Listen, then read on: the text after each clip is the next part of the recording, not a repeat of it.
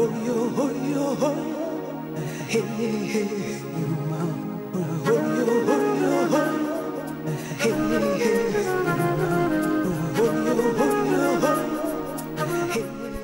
morning. I'm your host, Claudia Shambaugh, welcoming you to the August 20, 2019 edition of Ask a Leader.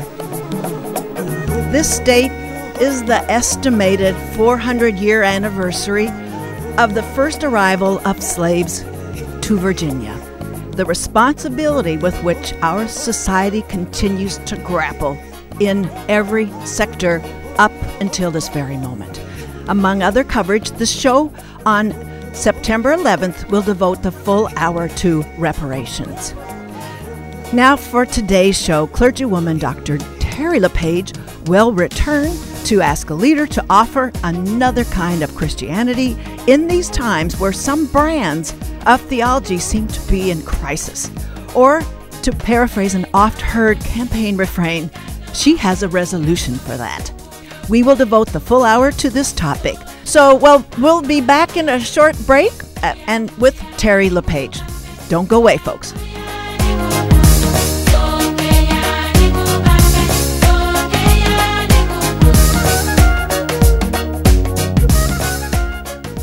Well, welcome back to the show. Thanks everybody for staying tuned. Returning to Ask a Leader is my guest for the full hour, Dr. Terry LePage, formerly the transitional minister at Brea Congregational United Church of Christ, here to deliver grounded commentary about different ways in which Protestant Christians are engaged in civic life, along with trends within particular belief systems. She's served eight churches around Southern California. She sees spirituality, the Christian gospel, and social justice as inextricably linked and is often seen at rallies for human rights around Orange County. Terry has blended her entrepreneurial with her spiritual proclivities when she formed Open Door Communication. She serves on the editorial team of Connecting Voices, and she completed her bachelor's degree in chemistry at UC Davis, her PhD in chemistry at Columbia University, and her Master's of Divinity at Claremont School of Theology. She joins us in studio. Welcome back to Ask a Leader, Terry LePage. Thank you. It's great to be here. Well, thank you. I've been looking forward to this for quite some time as as more and more news develops with how various Christian sectors are responding to the political moments we've had increasingly as, and, and, and more so since January 2017. So when we look at what evangelism has become in the American body politic, I have to say that theologian Karen Armstrong, who wrote in it was in 2000 was published The Battle for God, she had it pretty sorted out the clash between logic and myth and fundamentalism seems to be playing out in how evangelists see their place. It's intensified into some serious tribal polarization.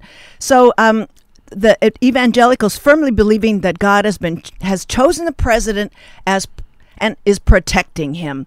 How did how do you respond to that current evangelism? So I want to recognize that not all evangelicals think that way. I think that's important. Um, one of the things about uh, evangelicals in the United States is that it tends to be a very hierarchical church. And so when a leader decides something, they tell their people how to vote. Um, in theory, you're not supposed to be able to do that and keep your tax exempt status, but a wink and a nod and uh, you know what you need to do is sufficient. And a lot of um, in the pews, in the chairs, evangelicals really held their noses and voted for Trump because they wanted to stack the Supreme Court.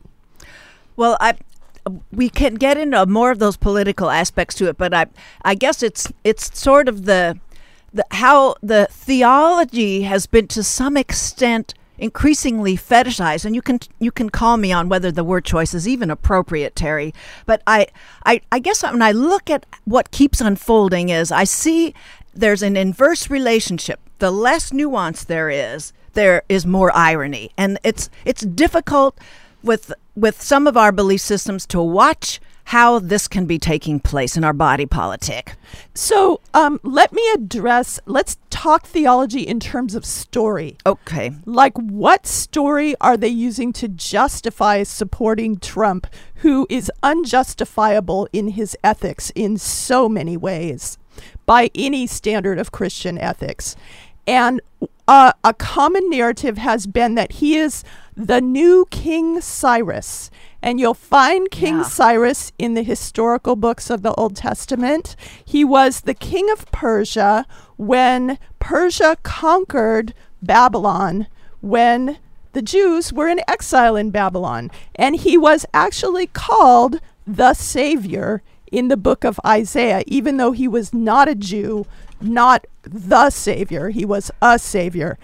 But he was the ruler of a foreign land. And I think one of the things that that narrative of calling Trump Cyrus does is it says this is not our home. He's just a tool to get us what what we want.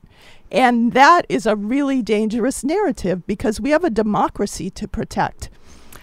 And is Cyrus's name to, to the extent that you're aware of how the sermonizing is taking place, or is it maybe in the sort of in social media, in other media platforms where Cyrus is invoked, or can you imagine that this figurehead, this story is being told in every single, and o- often in sermons? No, I don't think so. I don't, I think a lot of people are not that theologically aware. Okay, Um, but but, the story in the back, seated. in s- the, the the crucial question is the polarization and to what extent do you label the people who aren't giving you what you want the enemy and say get what we want by any means necessary. And that appears to be what a lot of evangelical leaders have done is and followers is say we want what we want by any means necessary and Trump is the any means necessary So it's then politics over ideology and voting politics over character yeah with that story. Yeah, I think so. And of course, everyone wants to justify their own purity. And if you're a, an evangelical, that's especially crucial, right? So they will go to great lengths to deny that, right? Right. And and and if they've only been watching Fox News, they may actually be ignorant of a lot of the ethical horrors that Trump has perpetrated. Well, I'd like you to comment on uh, it's a recent piece.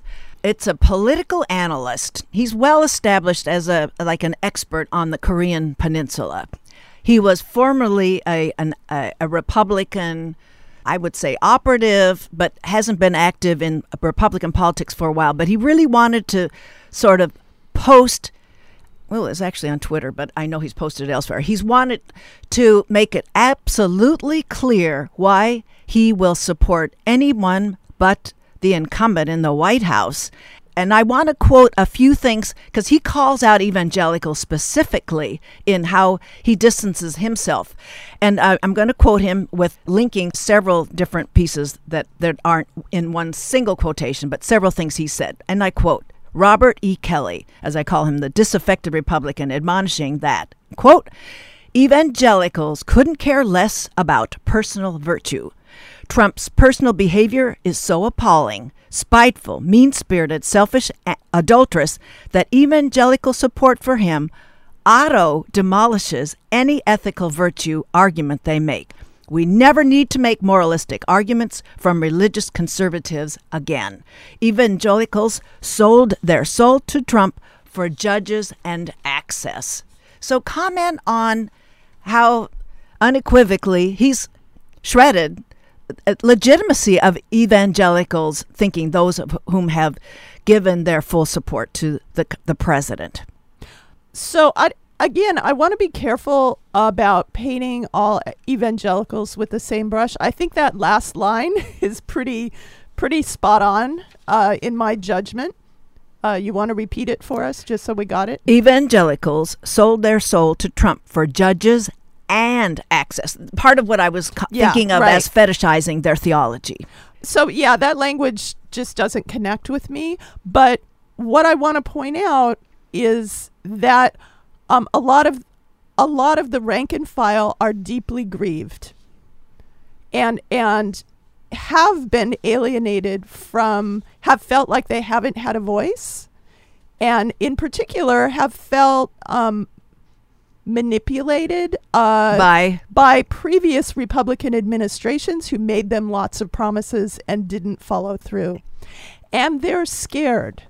They're scared about progressive politics, pro- progressive social situations.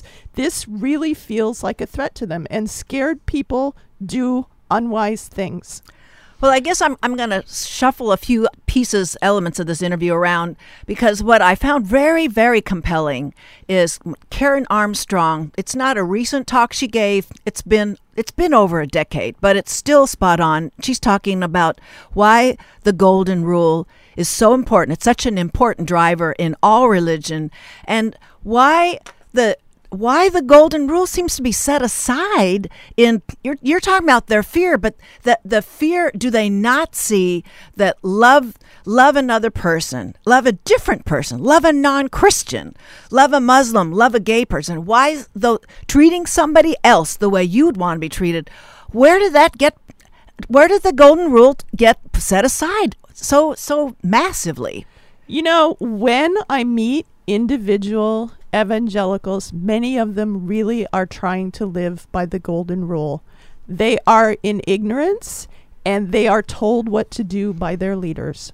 Their leaders, that's a that's the hierarchy you were talking about. Yeah, they can't that leave it. They're, you know, I actually I just had a, a startling thought as I was preparing for this interview that our new voting plan in California, the vote centers and everybody receiving a vote by mail ballot, evangelical freethinkers who would like to vote against what their husband says or what their church Uh-huh. says.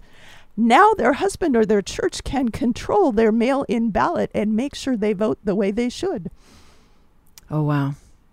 Well, we'll talk with Neal Kelley about that in Yeah, February. I He's think- I always think on. That's an important conversation to have because I know that ballot box, that privacy of the ballot box has been huge. and we actually, speaking of hierarchies, like one of them, like a quintessential hierarchy, it was an issue maybe in the aughts, the 2000 aughts is when the Department of Defense administered the vote by mail with servicemen and women overseas that it they had the capacity to overlook the look look at what the their enlisted officer Exactly. that they Same could watch how they're voting. So this kind of thing could be translated directly in how the decentralized form of early voting and all voting could be taking place in California. It's an issue that I hadn't considered that's deeply disturbing. The people who most need a voice may be prevented from having one. For those of you who've just joined us, you're listening to Ask a Leader. My guest is Dr. Terry LePage, recently, formerly a transitional minister at Brea Congregational United Church of Christ, taking up how Christians, including evangelicals, are engaged in civic life in the U.S. in these times.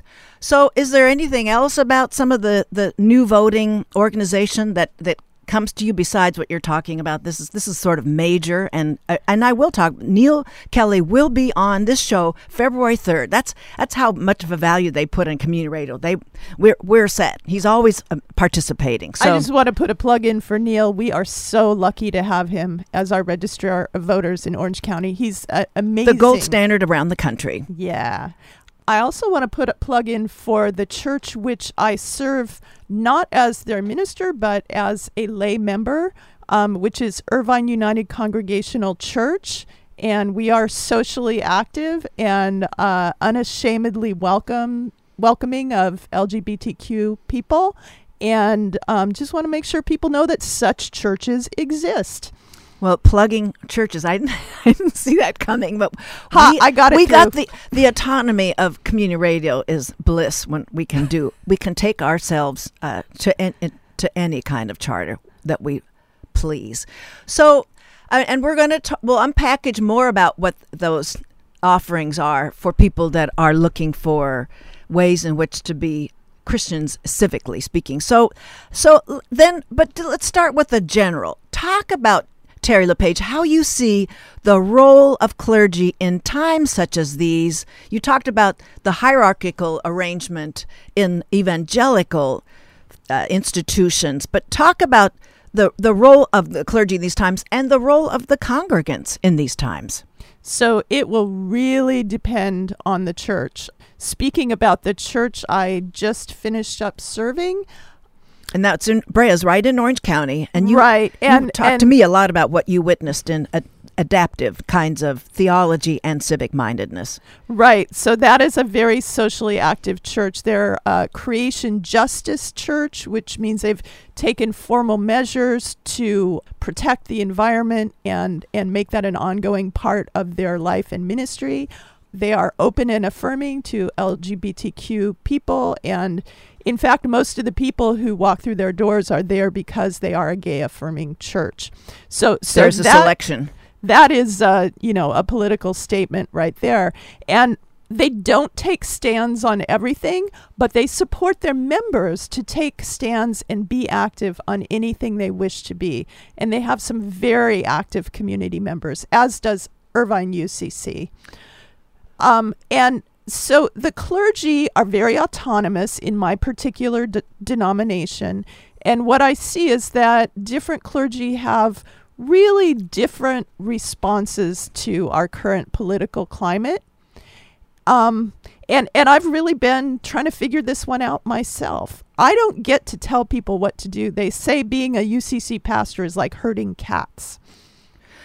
So, does the do the sermons and and the the leadership within this Christian Justice Church, Creation Justice Church, do do they self-consciously talk about the structure as being other than hierarchical or how how does that get sort of mentioned or is it is by not by the fact that no stand is taken but stands are supported so it's an interesting thing when you actually preach the gospels especially matthew and luke you end up preaching social justice in general terms um, and and I honestly don't quite understand how evangelicals are so good at ignoring that.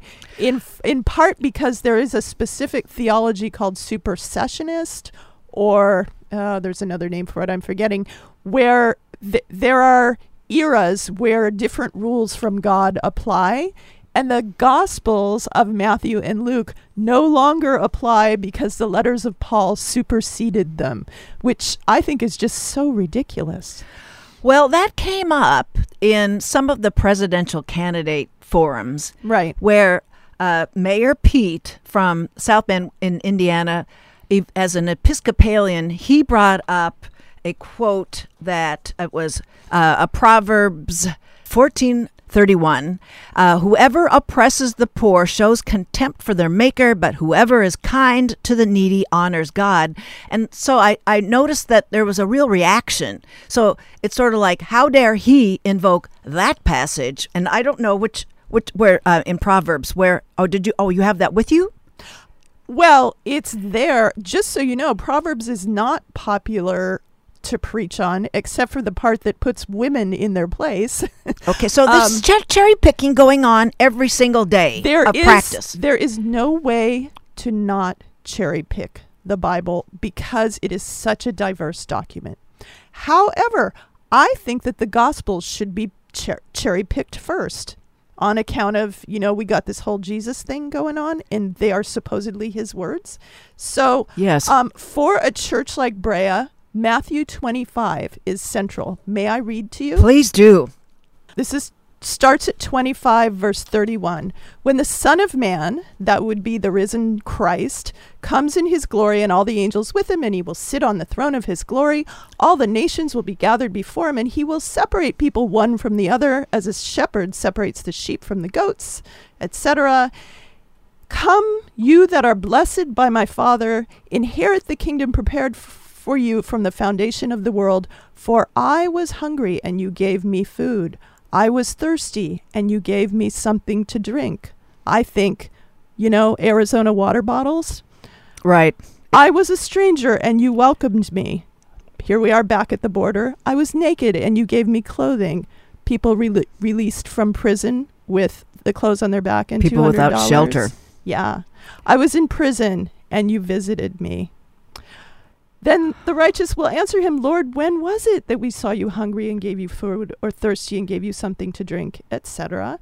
And the king will answer them, Truly I tell you, just as you did it to one of the least of these, who are members of my family, you did it to me. Now, if you want to get technical, members of my family might mean only Christians, which almost every refugee and immigrant at our border is. So, so this is what binds us, and what you know, it it actually crushes our hearts, uh, uh, progressive Christians, to watch the extent to which people are spitting on Jesus. Yeah, Because when you spit on another human being, you spit on Jesus. I'm I'm letting everybody participating in this interview let this all sink in because I guess this sensibility is why we have so much difficulty in in these recent times witnessing the the loathsome sensibility, the loathsome reaction and the the hypocrisy. You haven't used the word hypocrisy yet, but it looms uh, always in making this these distinctions. Well, and to be honest, a lot of us progressives were not politically active before the recent election. We were, you know, politely turning a blind eye to um, these kinds of wrongs, but we've kind of hit our limit. Right.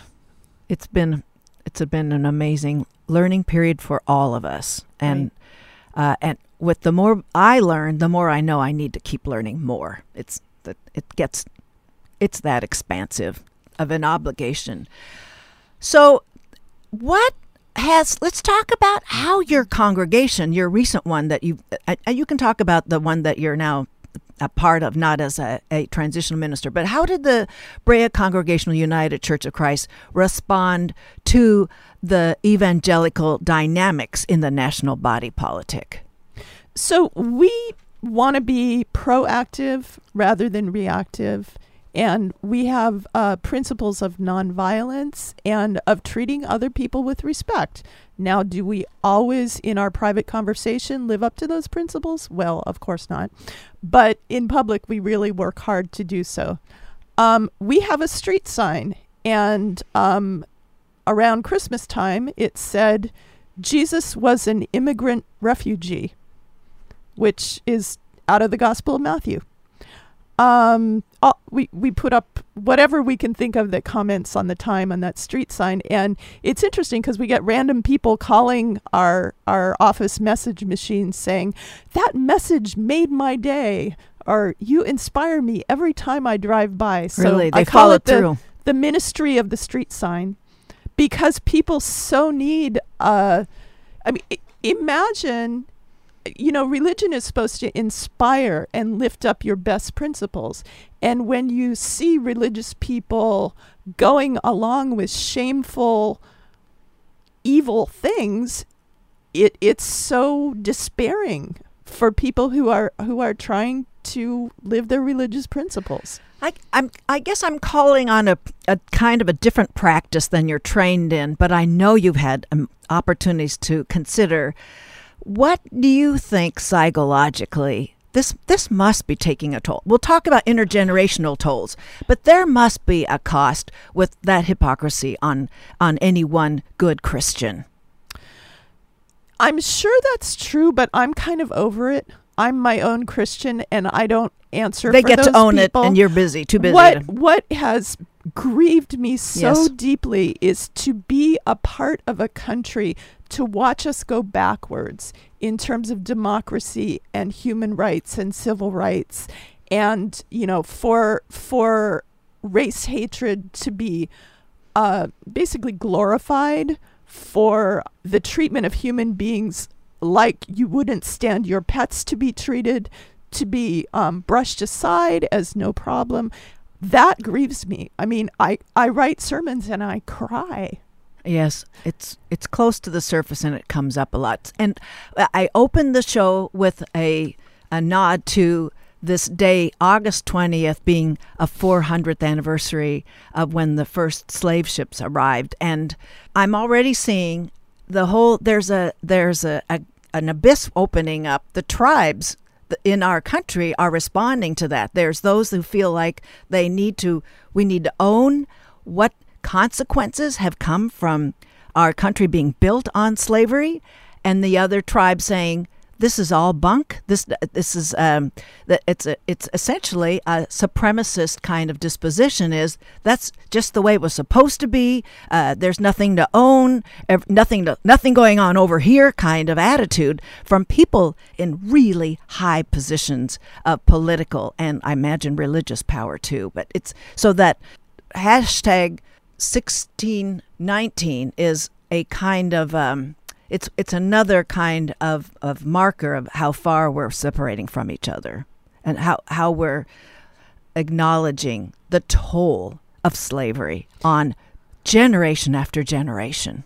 So, yes, and the thing that I learned personally while I was at Brea is the extent to which we don't understand Orange County's deeply racist history how almost everywhere in Orange County was a sundown town, so that when the Angels relocated to Anaheim, I believe it was in 1965, okay. the Angels who were black were told, well, you can only live in Santa Ana or I believe it was East Fullerton. Over there, okay. There, there is no place else in Orange County where you are allowed to live. Wow. In 1965. So I know you were talking about whether certain institutions in Brea were to be renamed because of white supremacists whose names were used for very pivotal place names. So you've been d- doing more digging around about how how, how institutionalized well racism was and how firm denial is in the quote unquote pillars of the community. Yeah. Um, they will go to any lengths to prove that they and their ancestors are good people who did nothing wrong. And their identity appears to rely on that. Admitting that their ancestors weren't perfect is beyond them. That's what I was talk- thinking about when I was saying that, that nuance is sinking and irony is on the rise. And that it's, it's, I don't, I guess it's difficult to grasp why nuance is is not something owned by really, really a dogmatic evangelicals. And and the irony sort of deprives of them of really is, interesting stuff. Yeah. So so the the core Christian message which progressives sometimes struggle with is about we are all sinners, i.e., we all blow it. We will never be perfect. We just give and receive grace and forgiveness. Right? It's a constant process. Yeah. And and not cheap grace, shall we say. You know, we hold each other accountable as well. And so, what I find in the churches I serve, I try to bring a level of truth telling. I admit my own failings and I set the tone that way. And, and I think part of the evangelical um, bind is that their clergy think they have to be perfect and so they have a long way to fall and they, a lot to cover up. And you notice how sexual scandal just never really seems to make the news, even though it happens over and over. It happens everywhere, but particularly ironically, it happens in evangelical churches, right? Right, right. Where the hierarchy has a power dynamic that is the That perfect recipe them- for right. abuse, And covering up abuse, which is abuse. right?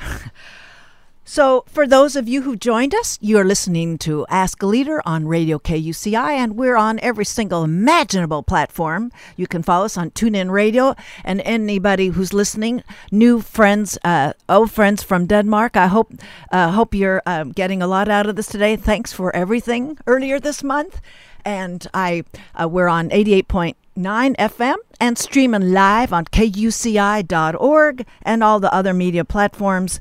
Dr. Terry LePage is my guest. She's formerly the transitional minister at Brea Congregational United Church of Christ, and we're talking about Christians, including evangelicals, engaged in civic life in these times in our country. So, you have kindly shared with me in preparation for this interview the 2019 resolutions of the United Church of Christ General Synod. Is that see, see how little Synod, I'm yeah. Synod? Oh boy!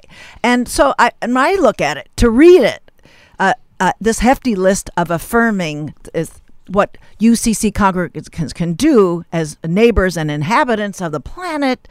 Would you like to speak to any of the particular resolutions which stand in a kind of a sharp definition to the lack of nuanced sort of theology that we're talking about in very dogmatic evangelical circles? Well, I think what is appropriate for me to share is that one of these resolutions my church was instrumental to bringing to the General Synod. And just so you know, the General Synod is a meeting that happens every two years of United Church of Christ uh, delegates from churches. And it's the the national setting of the church where decisions are made. And some of those decisions affect church government, and some of those decisions are resolutions of witness, as most of these are, which is the church, that particular body saying, hey, this is a theological, a moral matter, and we have a stand on it. And now, bearing in mind that individual United Church of Churches of Christ are independent and may or may not agree with those resolutions, but they are invited to study them. I have never worked with churches to study them before this year, although I've been a delegate. Okay, let me get down to the Okay. Well, that's interesting that you were talking earlier about the where there's a hierarchy, and this and this says this speaks to that that uh, a difference in construct. Yeah, it's democratic. The Yes. the gathered body of delegates votes and decides, you know, whether to amend, whether to approve. And mostly they approve because these are talking points and talk is cheap. So when we were the first uh, denomination to publicly support gay marriage, for instance, in 2005, Wow. but it wasn't binding on local churches and pastors. So it was an easier bar than other denominations. So keeping that in mind, I'm tr- I'm looking for Okay. the. Is there is one it? in particular so here? The it's there's it's support extensive. of the Energy Innovation and Carbon Dividend Act of 2019, which is a bill in in under House consideration right now in the U.S. Congress. Um, that is uh, the Brea Church has a very active um, citizens climate lobby group that meets in our building. Most of the, although it is not run by the church, most of the board are church members, and and the church is hundred percent behind it. And so, um, as well as the support of the gre- new the Green New Deal. I, that's also I, I shuffled the order around, but that both of them, and Right. that speaks volumes too about. Was that part of the? About, that that was not uh, uh, a, an issue that our church was invited to consider, and Okay. we did, we did not. But we were invited to consider that the Energy Innovation and Carbon Dividend Act. So we had a congregational meeting, and we studied it as a congregation, and we voted to support it. Now that's new for that congregation. They have not been that socially active before, but they will be in the future. They've been woke. Okay, and it's largely because of congregants that are affiliated with the Citizens Climate Lobby. It's not there. Not that there was within the church a discussion that kept brewing up. Is that we got to do You know, more with this climate? There's It's a little there's bit of no both. difference. The, Okay. the two things are saying the same thing. It's a small church. Okay, okay. Are there some additional measures, resolutions that you would like to bring up so people understand that the alternatives to a the, a dogma that seems to shut out addressing the ills? Well, um, you will see a lot of social justice stuff, and I haven't had a chance to digest this stuff. It's re- it's only about a month oh, old. It's fresh. Oh, wow. okay. Yeah. What I do know is that there are a few colleagues who will do summer sermon series, one on each topic. And I struggles as deeply committed to social action. I still, the church is not a body for social action, it's a body for spiritual direction, right? And Right. spiritual community. And so what I found was that I needed to start with the spiritual, and then it would awfully often take me into social action and then come back to the spiritual. And I'm going to be working on that on my blogs. You know, I'm a blogger. Yes, yes, yes. Give the pitch for that. Well, The, about the, for our master gardener here, I have a, a, a blog called Calif- canativegarden.blogspot.com. Um, and then my sermons can be found at justshine1 at blogspot.com. Um, what I want to do is offer people spiritual support for the time of loss that we're in, both loss of our democratic principles, our progressive things that we thought we had gained, and our loss of environment and possibly even a future. Um, I think we need spiritual tools to face that loss and not go into despair or denial. So there's this tension that you bring up between the theological practice and social activism. And I was actually we, I was right in the middle of that where I was uh, the guest of a uh, it's just one level below the the bishop's office in uh, a major Danish city, and so and I was opining him. I said I was I was asking him, would you kindly step up, the activist? Is there a way with your theological role that that taking responsibility can be both theological and socially active? You know, taking responsibility in any way, and and he he would say, I can't sermonize about taking action, but and I said, but isn't there isn't there a part way to go to them? And you're you're bringing that up now. Is there that tension is always there? So I don't get to tell people what to do, uh, but I get to frame issues theologically.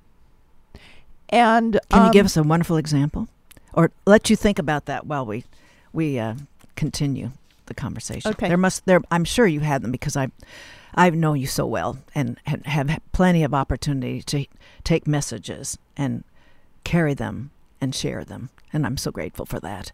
Well, there. Besides, um, we were talking a little bit about the cherry picking. There, there were some more responses to what's going on uh, in Christianity today. They took exception to. Oh, we talked about this. That taking a lesser known quote, and you were saying cherry picking. Everybody's doing it. So there's no, there's no supreme determinator that the cherry picking is is calling foul on uh, somebody else's citation of that. It's just sort of it's the flavor of the day. Everybody picks their own flavor. yeah, and I got to tell you that Pete picked an obscure one because I I it really was. I hadn't remembered it was there. Well, so and and there were forums where they said all the all, there are all kinds of searches on the internet about you know where did that come from, and they they were but you can look it but- up. It's but in it's- every Bible. But is it not interesting though that he was ready with that? So it's either a, a crack staff or this guy's got some some deep reaches in his Christian practice. Well, I think I think it's he knows it's there, and somebody did a search for him and pulled up that that line. I don't know that that was his personal Bible verse, as they sometimes have in evangelical uh, circles. But I want to read to you. Please. Micah six eight is very well known, and it is inscribed on in the entryway of uh, Irvine United Congregational Church, and it is their verse. God has told you, O, mort- o mortal, what is good, and what does the Lord require of you, but to do justice, and to love kindness, and to walk humbly with your God. Humility. That's that is one of the most nuanced dispositions we can have. Yeah, yeah. And so, in the vein of humility, and, and actually, it was my son, Claudia, who called this to my attention. Really? I love it when my son teaches me something. He's 25 years old. Doesn't and get better. spiritual but not religious. Um, he pointed out that th- the conservatives and, and the evangelicals have felt like they are losing the culture wars for a while, have felt like the progressives are winning. And in terms of gay rights, I mean, we, we've made tremendous strides.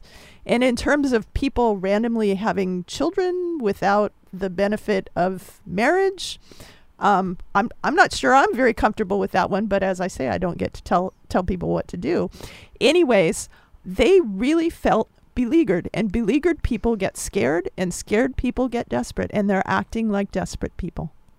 So, this existential threat that they feel, it's a kind of a negative feedback loop for them Yeah. if they're hunkering down in that fear.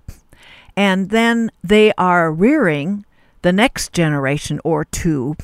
And that I'd like for you to speak to the response from younger generations who I can call out one area of of issues is on particularly immigration they seem to see something missing in the dogma of the their parents evangelism Yeah, so the one personal experience that I have with that is after we lost in Brea to try to rename Fanning Elementary because Mr. Fanning had been in the that's Klan. his full name William E. I believe it's William E. Okay. Fanning, so you know as were all the other, or or almost all the elders. the other elders of of the community, including the minister of the church I later served. When that battle was lost, um, I was talking with another Brea minister who is more conservative than me because they all are. And he said, You know, the older people don't get it, but the kids get it. And, and they will chart a different course. And he's so right. My son doesn't always get class, but he doesn't care about color. Yeah, that's interesting. And in that really, it's a recent coverage in the Washington Post. There were both conservative evangelicals and progressive evangelicals that were interviewed. And in the conservative evangelical family circle, the younger generation was queried about how they felt about their parents' dogma. That dogma wasn't the word that was used, but I, I don't have- Political stands, I their would say. political stance, and Yeah. so so it was sort of like they there there was a a, a, a jovial tension, but a tension there. And that there's this, uh, this throwaway line. Oh, well, you know, I can, I can always go back to my will and change it. Like if they, if they thought that their child was parting company with their their belief system, but it it sort of every time the subject came back to the younger generation of this evangelical family, that younger generation really kept fresh the thought that there were many unaddressed aspects of their theology in that dogmatic setting that their parents were living in. And it was and i, I want to bring up there are other evangelicals that are taking charge and i, I imagine that, that there is a there's a demographic aspect to it. They're they're younger evangelicals. There's the evangelicals for justice bernie evangelicals young evangelicals for climate action and progressive evangelicals. And that's sort of naming some. So there's so I, I'd like for you to to comment, Terry, on the existential threat that conservative evangelicals are experiencing. Back to I was talking earlier, but I, I want you to fully address. So they are sort of it's a self-inflicted kind of injury by hunkering down so intensely. They're pushing out the younger generations from continuing that belief system.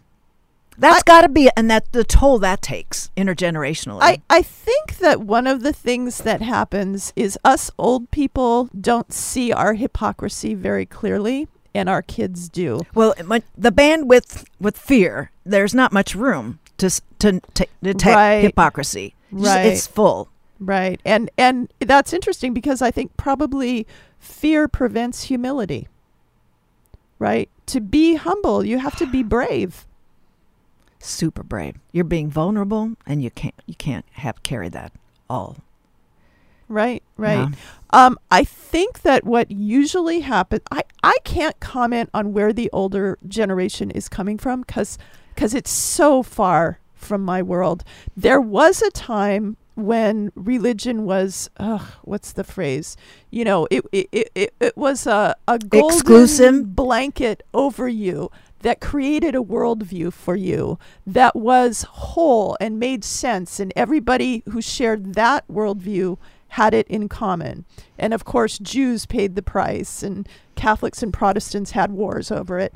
But, you know, in the US, the only way you can get that, uh, you know, 360 uh, worldview is is to really isolate yourself and to just shut out everything. And if you don't have that worldview, then you're subject to all kinds of opinions that you got to sort through. And you it's, know, it's work. It's hard work. It's hard work, and and it and it's be beautiful done- work, Terry. For Yes, goodness sake, it's yes. beautiful. And guess what? Our our education and our news media are not giving people the tools to do it. But here's a beautiful thing that happens when people actually read the gospels, and this happened to me when I was growing up. You hear kindness, you hear peacemaking, you hear social justice because Jesus said it. And so each new generation that actually goes and reads the gospels goes, Hey, wait, wait, a minute. It's beautiful. Unfortunately, what often happens is they go, the church is full of it, I'm leaving, and they never come back. If we're lucky, they go, the church is full of it, I'm leaving. Oh, look, there's Brea Congregational with the outrageous street signs. Maybe I can go there. So I want to directly quote what the progressive evangelicals say, it's just for you to respond to that. This unfortunate turn of events is reversible. Evangelical expressions of faith has existed as an alternative to the fundamentalist impulses in America and Christianity for decades. It is time to strengthen and make more public a positive, inclusive, well informed evangelical expression of faith that is not beholden to fundamentalist leanings nor conservative politics. Absolutely. Unfortunately, they don't have the money and the hierarchical structure to to be as effective as those other groups. And and if you can think of a workaround, I'd love to hear it.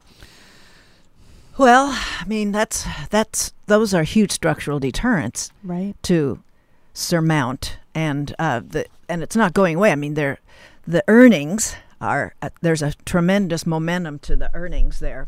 So I guess we can start to wind down with we, we're talking a little bit about the spiritual cost. People abandon their their parents' religious belief system, and that current generations are they're disengaging or they're or some as I was trying to quote from the progressive evangelicals, they're finding a way, but with with a minimum of resources, it's a really uphill project to take hold of that theology. I I wanted to call out an opportunity for people who some of us missed the local chapter last week, Americans United for the Separation of Church and State. The film producer Robin Voss presented at that meeting. She was there in person. The Bible tells me so. She is now working on a film that's going to be released as the presidential campaign season heats up. The working title of which is True Believer. So I want for people to keep an eye peeled on Robin Voss's production. So I guess I want to give you a, an opportunity as we're closing and take your time, Terry. How do you take up engaging the other as tribal differences solidify? Well, thank you for asking me that question because it feels like a challenge because mostly I stay in my little bubble in my We're uh, all progressive churches and the UCI faculty community, which is the most blue precinct in all of Orange County. What what I know that works for me is to talk to people in I language. So when when I um, talk to somebody who is a person of faith with very different belief system than me, I talk about what I believe, what I feel called to do, and I listen to their beliefs and what they feel called to do. And when you talk about it on that level, it it doesn't get to the level of right and wrong as quickly. So, so talking from a spiritual perspective rather than a political perspective, that political divide, I do not know how to cross it. And it's interesting because I just don't have to deal with those people, but many of my parishioners did. You know, their their own family, their their nuclear family, and and in in some cases, and in many cases, their extended family, were fervent Trump supporters, um, evangelical, and they're like, "What what God do you worship?" And um, I I was not able in the time I had to work with them and coach them and try to figure out how to have that conversation. Do you know Better Angels? That organization? Well, we certainly can uh, work that into some uh, coverage. Better Angels is new to me, and okay. Many things are new to me. Yeah, it's an organization that has structured left-right conversations to to try to get people to stop demonizing each other. I I will say that all of us I would invite us on an ethical basis to stop talking about the other side with contempt. I say this knowing that I need to That's do hard it myself. Work. That's hard work. Because contempt will always alienate. It's corrosive. yeah. you don't talk and, over contempt. And, and my treating someone else with contempt is not okay. It doesn't matter whether I think they deserve it. In my ethics, that's not okay. And it's hard for me when I when I witness uh, in a member of the of a, a, a tribe, not my tribe, because I, I have to acknowledge I'm in a tribe that that when I see so little information coming into to their processing, and I and I it contempt is the first reaction to that. I, how how dare you have the luxury of not even doing the work to become informed about what's going on that to them and you know there again it's my faith is says um i don't get to judge uh. now i get to evaluate and say i don't like that but i don't get to say you're a bad person because you do that. Of course i do to certain people but i need to make space. I need to open my mind because anyone you're in contempt of you will never have a conversation with. That's a given. And contempt is a it's an insidious not just corrosive, it's an insidious sensibility. And, and it, I, it I don't think we realize the extent to which the contempt of uh, for others, you know, the coastal culture for the heartland and for old fashioned evangelicals has led to this backlash. And that that is a note we, we can proceed and take up at a later date because there are I've been consuming more media thinking about gee how would this be taken uh, consideration in the in the heartland. So Terry, this has been such a pleasure today. I've been looking so forward to this. Thank you for being on the show and taking the time coming in studio today. So Terry LePage is has been my guest today and she is a tra- was the transitional minister at Brea Congregational United Church of Christ. We'll talk with you next week with programming I'm working on for you all. Thank you, everyone, for listening.